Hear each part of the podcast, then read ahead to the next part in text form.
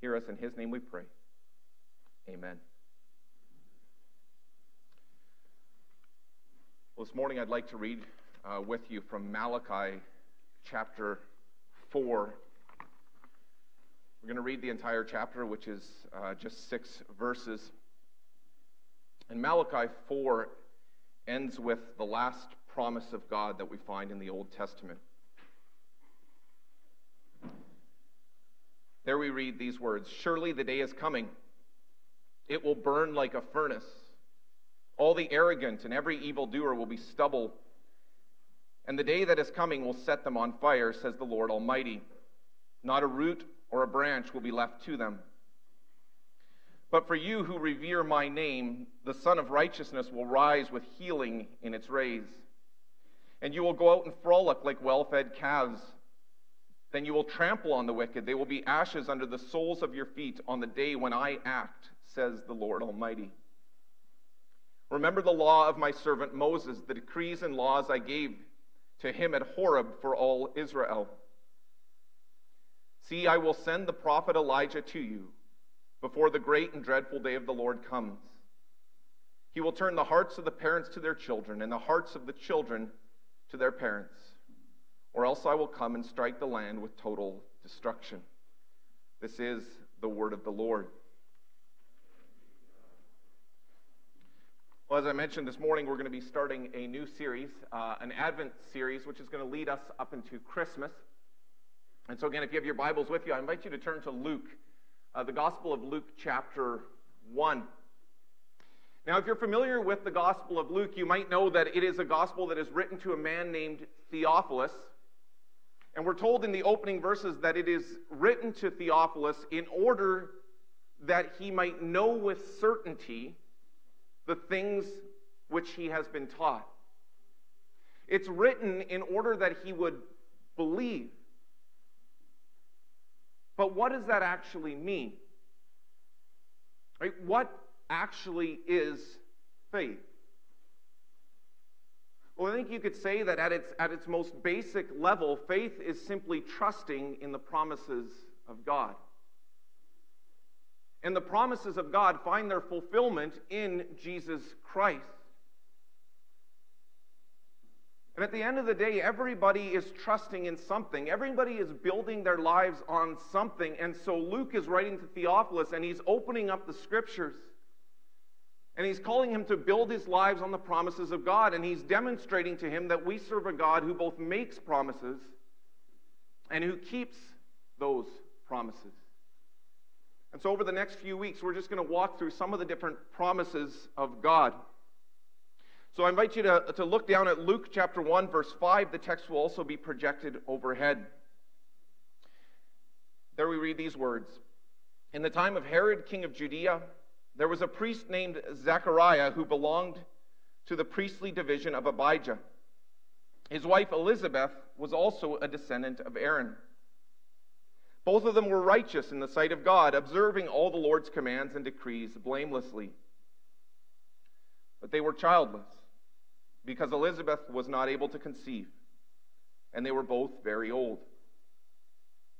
Once, when Zechariah's division was on duty and he was serving as a priest before God, he was chosen by Lot, according to the custom of the priesthood, to go into the temple of the Lord and burn incense. And when the time for the burning of incense came, all the assembled worshippers were praying outside. Then an angel of the Lord appeared to him, standing at the right side of the altar of incense. When Zechariah saw him, he was startled and was gripped with fear. But the angel said to him, Do not be afraid, Zechariah. Your prayer has been heard. Your wife Elizabeth will bear you a son, and you are to call him John. He will be a joy and delight to you, and many will rejoice because of his birth. For he will be great in the sight of the Lord. He is never to take wine or other fermented drink, and he will be filled with the Holy Spirit even before he is born. He will bring back many of the people of Israel to the Lord their God. And he will go on before the Lord in the spirit and power of Elijah to turn the hearts of the parents to their children and the disobedient to the wisdom of the righteous, to make ready a people prepared for the Lord. Zechariah asked the angel, How can I be sure of this? I am an old man, and my wife is well along in years. The angel said to him, I am Gabriel. I stand in the presence of God, and I have been sent to speak to you and to tell you this good news. And now you will be silent and not able to speak until the day this happens, because you did not believe my words, which will come true at their appointed time. Meanwhile, the people were waiting for Zechariah and wondering why he stayed so long in the temple. When he came out, he could not speak to them. They realized he had seen a vision in the temple, for he kept making signs to them, but remained unable to speak. When his time of service was complete, he returned home. After this, his wife Elizabeth became pregnant, and for five months remained in seclusion. The Lord has done this for me, she said. In these days, he has shown his favor and taken away my disgrace among the people. This is the word of the Lord.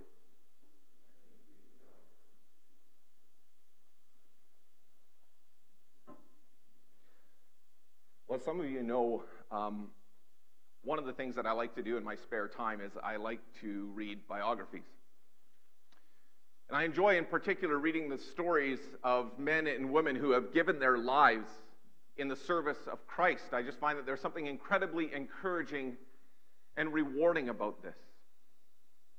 And I find that God uses actually the testimony of their lives to provide perspective for my own life. Now, one of my favorite biographies that I've ever read is the biography of Hudson Taylor. Hudson Taylor was a 19th century missionary who served just over 50 years of his life uh, in China. He established what was called uh, the China Inland Mission. And during the course of his time there, he called over a thousand missionaries to China. It said that during his ministry, he baptized over 50,000 people. Hudson Taylor was a man that God used in extraordinary ways. But this is the quote that has always stuck with me from Hudson Taylor. He said, God is not looking for men of great faith, He is looking for common men to trust His great faithfulness. And I think that's such an important truth for us to grasp. Because I think that often we think that God is looking for extraordinary people. And we think that God is looking for people with this extraordinary faith. And then we look at ourselves and we, we think, well, I'm pretty ordinary. I'm pretty average. And in fact, if I'm honest, sometimes I actually have just a, a weak faith. But the fact is that God's not looking for extraordinary people. God is looking for regular people, broken people, weak people who trust in His great faithfulness. And that's what I love about the stories of the Bible. The Bible is just full of these stories of regular people. People like you, people like me. And today we encounter two of these people Zechariah and Elizabeth. They're not perfect people. They are, in fact, regular people who are simply learning to trust the promises of God. And sometimes that can be hard. Because sometimes it feels like God has forgotten his promises. And I think sometimes it feels like God has forgotten us. And so this passage this morning is meant to encourage us and to remind us that God will always remember, even when we don't necessarily feel it. And so I want to consider that truth this morning that God will always remember. I want to look at three things this morning. The fact that this truth offers comfort in our pain, confidence in our prayers, and conviction in God's promises. The text begins the text begins with these words. In the time of Herod, king of Judea, the, the, the, text establishes this as something that occurs under the reign of Herod, who would be known as Herod the Great.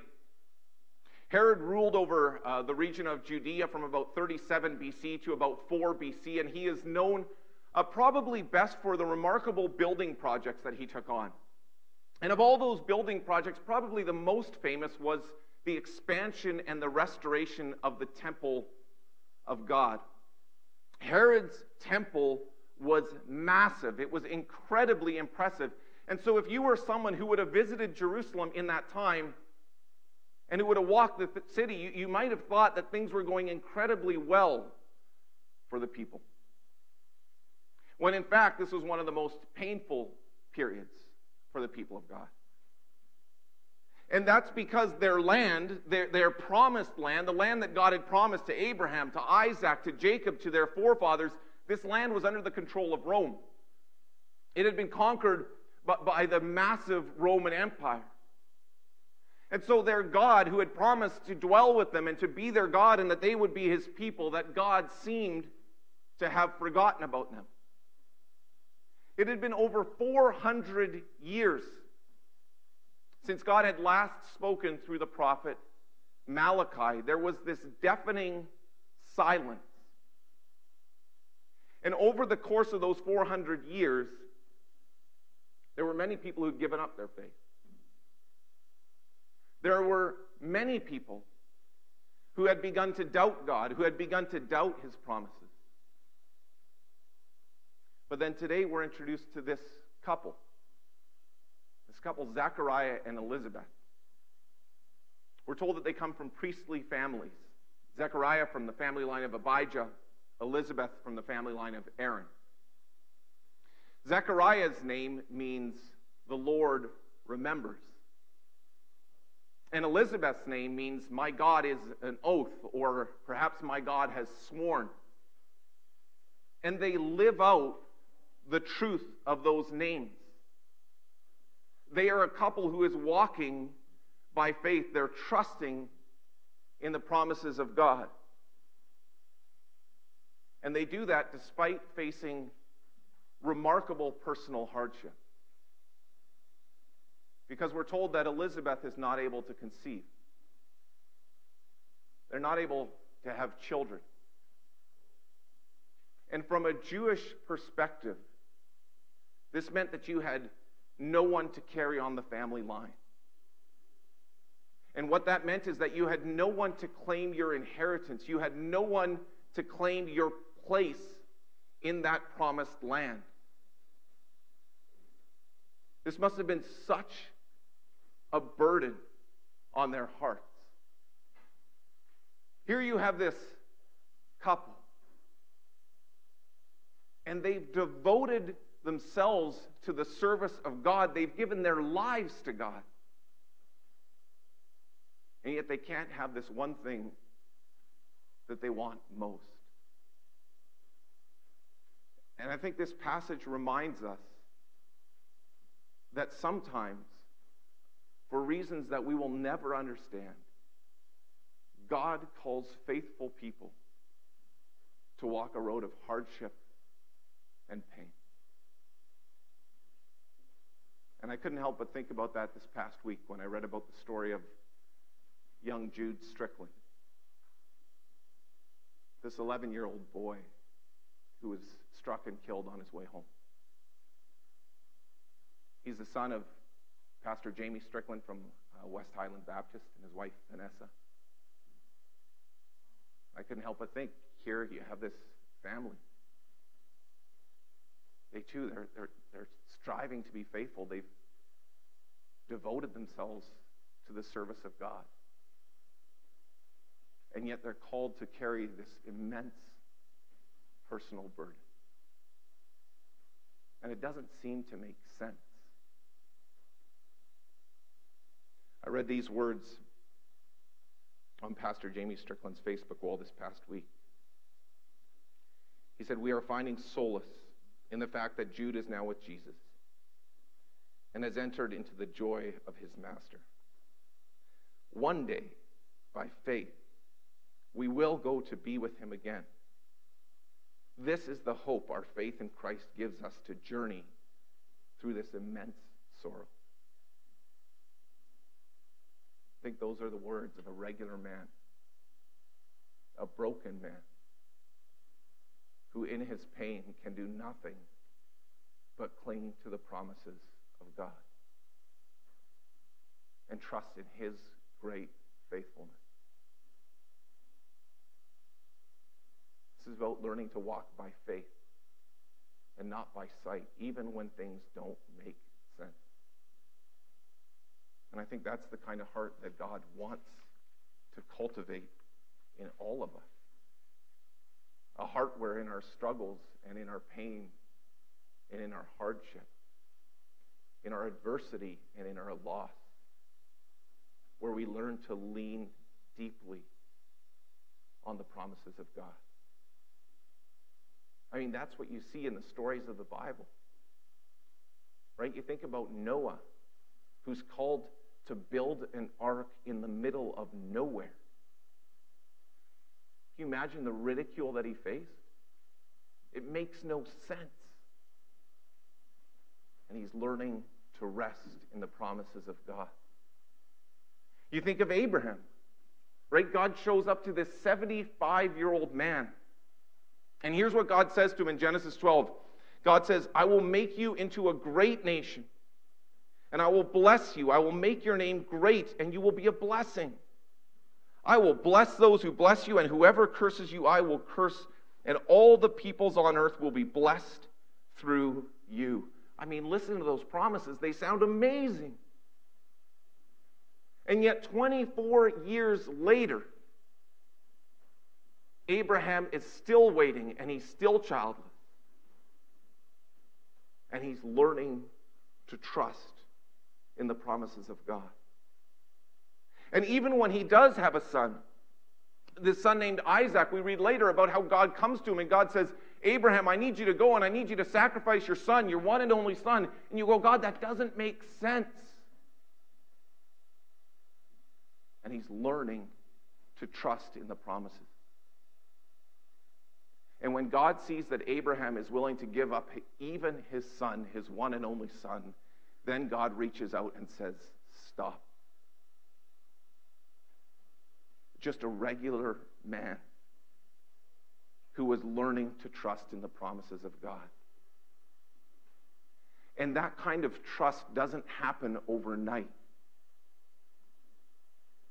Instead, often that kind of trust is forged and it is shaped in the fires of adversity. And maybe that's where you find yourself this morning. Maybe you're walking through a time of great pain and a time of great adversity.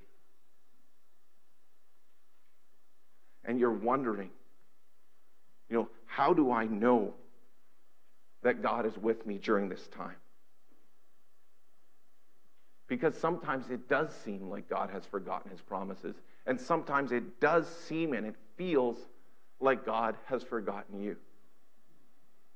And this passage is meant to encourage you and to remind you that God will always remember, even when you don't necessarily feel it. You go, How do I know? And the answer is Jesus. God's faithfulness to you is so deep and so strong that he was willing to give up even his son, his one and only son. And so, if you're walking through that valley and you're looking for something to cling to, then you need to look to Christ. Christ died to prove that God truly does love you with an immeasurable love, even when you don't feel it. Christ died to, to prove that God really will give you a hope and a future, that He will restore your joy and one day make your joy complete, even when you can't see it. The Apostle Paul says to us in 2 Corinthians 1, verse 20, he says, For no matter how many promises God has made, they are yes in Christ. That is the truth of the gospel. God will always remember. And that offers us some comfort, something to cling to in our pain. So God will always remember which also offers us confidence in our prayers. In Zechariah 8 and 9, sorry, in Zechariah, in Luke 1, verse 8 and 9, we find Zechariah. And we're told that one day while he's uh, serving in the temple, that he's chosen by Lot uh, to go and to burn incense uh, in the temple. And I want to I want to pull up a picture of the temple to kind of give, give you a, a sense of the scene. This is kind of a restoration of what Herod's temple would have looked like. It was massive. This temple, to give you some idea, would have spanned about 25 football fields. And what you see in, in, in the outer area is this massive courtyard within the outer walls. This was the courtyard of the Gentiles. This was a place where those who were not Jews could go. And they were able to offer sacrifices in that area. You could buy and sell animals. There was exchange of money that happened there. If you look closer to the center, you see that there's a smaller courtyard that's also walled off. This was an area that was specifically for the Jews, where only the Jews were allowed to go. And then if you look even within that courtyard, the center courtyard, you see that there's this tall structure, which was called the most holy place. And within that building, there were two different rooms. There was the back room, which was walled off by this giant curtain. It was called the Holy of Holies. This was where the Ark of God was. This was where the presence of God dwelt within the temple. Now, the high priest, and only the high priest, was allowed to enter into the Holy of Holies. He was only allowed to do that once a year. But the room before that was called the Holy Place. And that was the place where twice a day, one of the priests was allowed to go to offer this incense. Now, the challenge was that there were 18,000 priests during that time. Each one would serve for two weeks a year in the temple. And so you were chosen by lot in order to have this privilege. So you have to think about Zechariah, who's gone here year after year. For a priest, this is the great privilege. There's no greater honor than to be able to go in and to represent the people before God. And this day, as they're casting the lot, the groups are getting smaller and smaller. And he's thinking, maybe this is my year. And sure enough, it is. He's chosen by lot. In priestly terms, this is like winning the lottery. Right? This is the great privilege. It was such a great privilege that you were actually only allowed to be chosen once in your lifetime. And so Zechariah goes in. And I have to imagine just that feeling of entering into the presence of God. And he's there and he burns the incense and he's praying. And all of a sudden, we're told that an angel appears, and Zechariah is terrified. And I think justifiably so. Right? And so Gabriel, the angel, says to him, Don't be afraid. Don't be afraid, for your prayer has been heard. There's a lot of questions asked about, well, what's he praying for. Sometimes we think that he's praying for a son, he's praying for a child. But I think that's highly unlikely, and it's unlikely for a couple of reasons. One is simply the fact that they're so old. This is something that realistically was not going to happen anymore. The second is just simply the context. The fact that the great privilege that you had of being chosen was that you got to go in and you got to represent the people. That's what you were there for. You were there to offer your incense and to pray and to plead with God before the people. And so, what Zechariah is doing is he's praying for the people of God. And he's praying that, that God would uh, send this Redeemer, that God would send the Messiah, that he would send this King that the people have been waiting for. Right? He's praying the promises of God. And in many ways, that's, that's actually what prayer really is. Here's a quote from Charles Spurgeon. There's only one today. But he says this The best praying person is the one who is most familiar with the promises of God. After all, prayer is nothing but taking God's promises to him and saying, Do as thou hast said. Prayer is the promise utilized. And that's exactly what Zechariah is doing. And God's response is amazing. God answers the last promise of the Old Testament by giving the first promise of the New Testament. Right? Earlier we read from, from the prophecy of Malachi. And in the closing verses, we read about this day of destruction that's coming. But there's this promise that one day there will be this prophet like Elijah who will come and who will turn the hearts of the children to the parents and the hearts of the parents to the children. And Gabriel says to Zechariah, That prophet is going to be your son. He says to him, You're, you're going to bear, you're going to have a son, and you're going to call him John. He will be a joy and delight to you, and many will rejoice because of his birth, for he will be great in the sight of the Lord. He's going to be consecrated. There's going to be no wine, no fermented drink. He'll be filled with the Holy Spirit even before he is born, and he will bring back many of the people of Israel to the Lord their God. And then notice here the echo of Malachi. And he will go on before the Lord in the spirit and power of Elijah to turn the hearts of the parents to their children and the disobedient to the wisdom of the righteous to make ready a people prepared for the Lord. Zechariah would have recognized those promises. And it had been over 400 years since God had spoken. But Gabriel was reminding him that God always hears our prayers. And God always remembers his promises. So I want to ask you this morning do you pray confidently? Do you pray with confidence? I have to confess that I think sometimes this is a struggle for me. Probably because I'm impatient. I sometimes feel like I have a three strikes and you're out approach to prayer.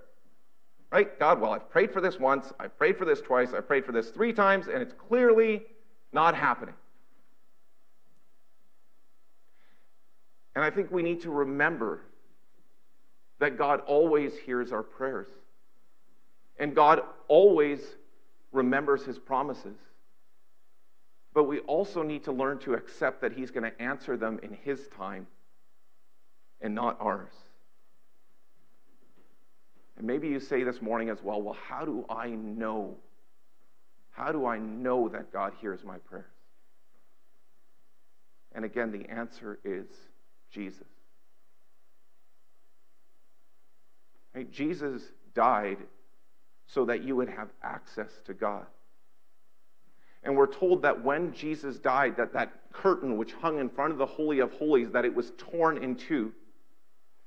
And that was a picture of the fact that through Jesus, by the power of his Spirit, each and every believer has access into the very presence of God. Think about this. What, what Zechariah got to enjoy once in a lifetime, we get to enjoy every single day. And that ought to shape our approach to prayer. The author of Hebrews says in chapter 4, verse 16, Let us then approach God's throne of grace with confidence, so that we may receive mercy and find grace to help us in our time of need. Church, let's not waste the privilege of prayer. As followers of the Lord Jesus Christ, as those who've, who've been given access into the very presence of God, let's pray and let's pray confidently. Let's pray the promises of God. Let's use that time of prayer to do the thing that Zechariah did to intercede for others, to pray and to plead with God to be faithful, and to do the things that only He is able to do. Let's pray the promises of God, but let's also be willing to accept that God will do that in His time and in His way. And so God will remember, which gives us confidence in our prayers. Let me close with this God will remember, which gives us conviction in God's promises. And this conviction, I think, sometimes is hard.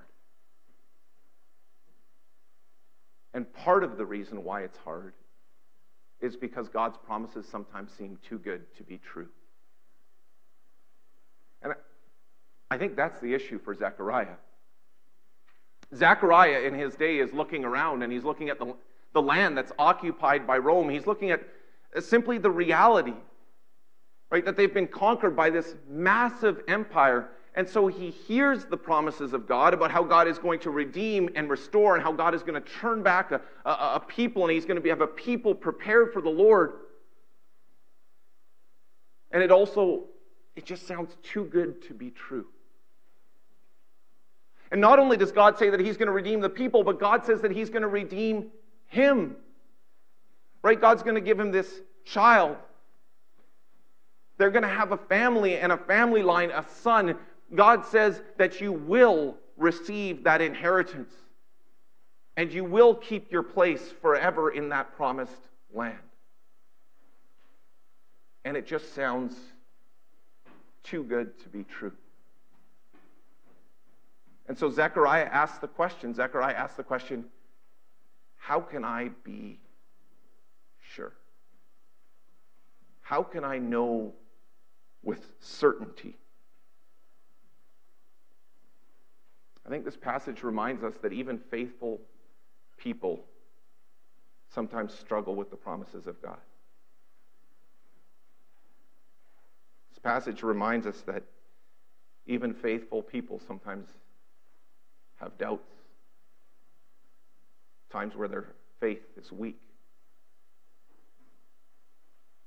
times where we, we feel like God can redeem others, but we're not sure if God can redeem us.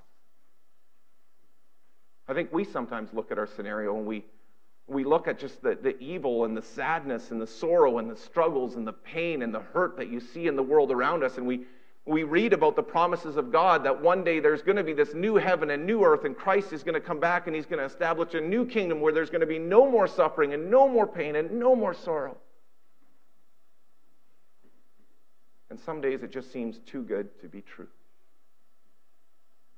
Or you hear the promises of God that he so loved the world that he sent his one and only Son, that whoever believes in him will not perish but will have eternal life. And then we look at ourselves and our struggles and our weaknesses and our flaws.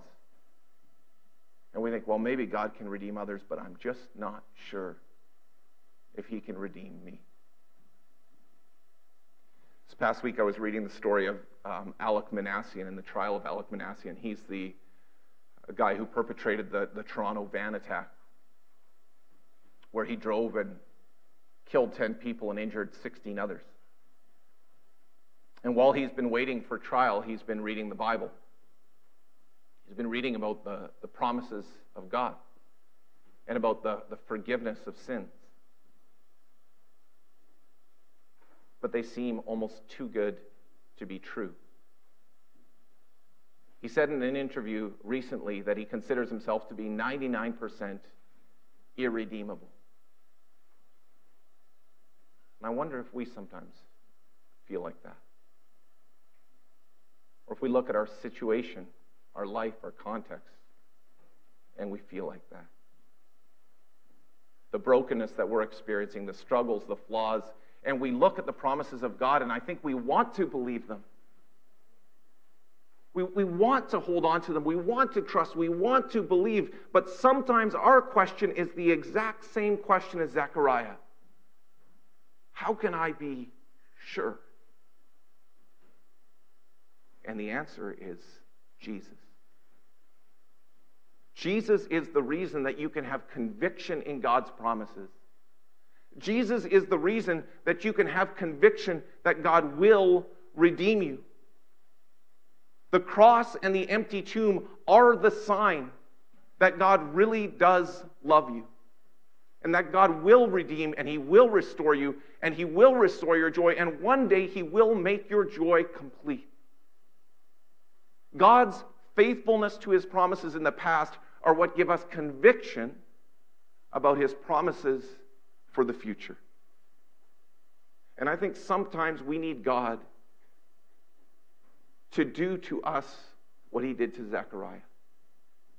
We need God sometimes to silence our mouths so that all we can do is listen. Sometimes we also need to learn to be still and know that He is God. We need to learn to look back at the things He's done to give us conviction about the things that He will do. God's not looking for extraordinary people, He's looking for regular people like you and me who trust in His great faithfulness. The author of Hebrews in chapter 10, verse 23 says it this way Let us hold unswervingly to the hope we profess, for he who promised is faithful. And that's exactly what you see in this story. God does remember his promises. And Elizabeth does become pregnant. And she provides the answer, the only answer that you really can give. She says, The Lord has done this for me. And I think that's the testimony that God wants from all of our lives. God is able to reconcile and restore broken relationships. God is able to set us free from addictions. God is able to carry us through times of unimaginable pain and sorrow. And God is able to take people who are dead in their sins and to redeem them and to bring them from death to life. And the only thing He wants from us is to believe and to say, The Lord has done this for me. Let's pray.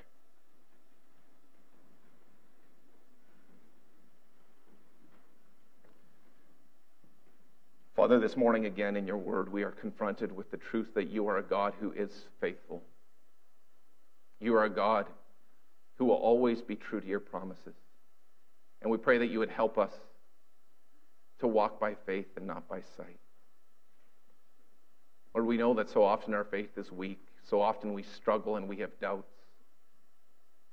So often we think that we need to be extraordinary when we simply need to trust that you are extraordinary, that you are able to do things that are far beyond what we can possibly imagine. We thank you for loving us. We thank you for proving that love in your Son, Jesus Christ. We thank you that even in the hardest times of life and in the difficulties that we face, we have something that we can hold on to the knowledge that there is hope and a future and a time where we will see Jesus face to face, where we will be crowned with glory and in your presence. And that's what we hold on to. In Jesus' name we pray. Amen.